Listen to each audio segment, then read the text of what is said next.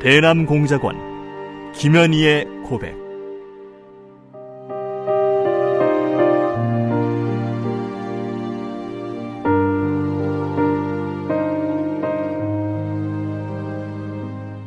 나는 김정일의 친필 지시로 1988년 남조선에서 열리는 서울 올림픽을 파괴할 때 대한 공작 임무를 받고 100여 명의 남조선 노동자들이 탔던 비행기를 공중에서 폭파시켰다. 평범한 여자로 살고 싶었던 내가 어떻게 한치의 죄책감도 없이 이처럼 수많은 사람들을 죽인 살인자가 되고 말았는가. 조국을 위해 한 목숨 바친다는 명분 아래 이 엄청난 죄악을 저지른 나를 용서할 수가 없다. 이 수기는 이루지 못한 내 꿈과 나로 인해 희생된 사람들에게 속죄의 죄물로 바치는 눈물의 기록이다.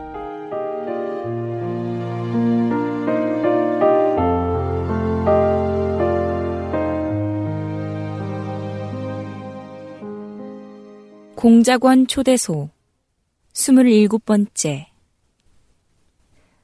태월춘이라는 초대소 식모는 모두 일본 제품으로 된 각종 공작 장비품을 보고는 놀라움을 금치 못했다.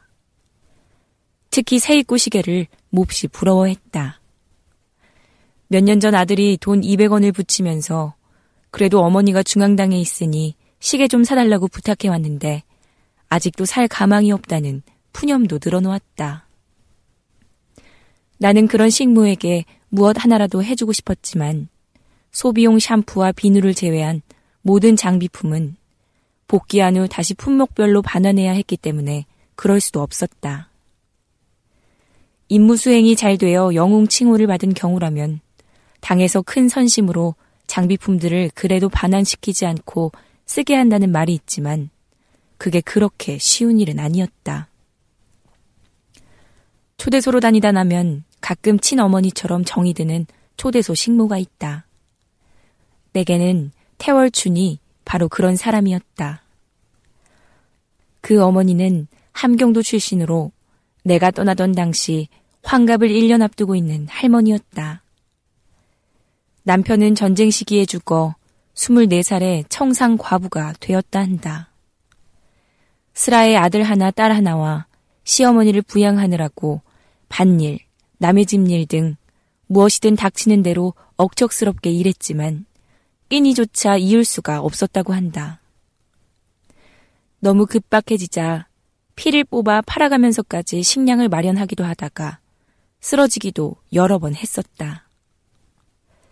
그녀는 험난한 고생을 하면서도 무슨 일이건 열성적으로 했기 때문에 동네에서 여맹위원장도 시켰다. 그러다가 1970년경에 초대소 식모로 오게 되었다 한다. 초대소 생활을 시작하면서 잘 먹고 마음이 편해져서 그런지 1984년도에 내가 처음 그를 보았을 때는 나이에 비해 아주 젊어 보였다. 얼굴이 통통하고 피부도 희고 윤기가 돌았으며 옷도 깨끗이 입고 있어 나는 그녀가 40대 중후반인 줄 알았다. 알고 보니 그때 초대소 어머니는 50이 훨씬 넘은 나이였다. 이 어머니는 인정 많고 요리 솜씨가 좋은 데다가 한시도 쉬지 않고 부지런히 일을 해댔다. 또 만나는 사람에게 온갖 정성을 다하고 자기 식구 대하듯이 정을 쏟아나니까 공작원들은 누구나 어머니를 좋아하고 따랐다. 이 어머니의 딸은 김책 씨의 시집가 살고 있고 아들은 안전원으로 있는데 지방으로만 다니면서 고생을 많이 해서 어머니가 간부들에게 부탁하여 평양으로 조동시켰다. 조그마한 집도 하나 배정받아 살게 되었다 한다. 그런데 1985년경에 아들이 결혼식 집에 갔다가 술을 마시고 돌아와 잠을 자다 심장마비로 죽었다고 한다. 초대소 어머니는 남편이 죽을 때는 그래도 앞산이 보였는데 아들이 죽었을 때는 앞이 캄캄하고 아무것도 보이지 않더라며 아들의 죽음에 대한 슬픔을 표현했었다. 1984년도에 만났을 때는 통통하던 얼굴이 그 사이에 여위어 주름이 많이 생겨 있었다. 나를 친딸처럼 대해주던 초대소 어머니는 측은하다는 표정으로 내 얼굴을 들여다보는 적이 많았다. 임무 준비 기간 중에 나는 잠자리에 누우면 첫 임무를 잘 수행할 수 있을까 하는 염려와 걱정이 앞섰다. 첫 외국 여행에 대한 기대와 불안감으로 아무리 꼼꼼히 챙기고 준비해도 무언가가 부족한 것 같은 느낌이어서 짐을 몇 번씩이나 풀어 다시 싸고 제대로 잠들기도 어려웠다. 시간은 어느새 흘러 떠날 날이 가까워졌다. 평양을 출발하기 이틀 전에는 담당인 장 부부장으로부터 여행 준비 사항에 대한 검열을 받았다. 행동 로정에 대하여 완전하게 기억하고 있는가? 장비들은 다 준비되어 있는가? 오카 동무는 파리에서 마카오까지 혼자 행동하는데 그에 대한 자신이 있는가? 해외 실습은 처음이니 단독 행동하는 동안 각별히 주의하라.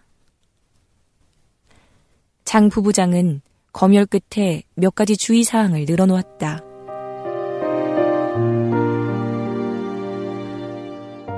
대남공작원 김현희의 고백, 낭독의 박수연이었습니다.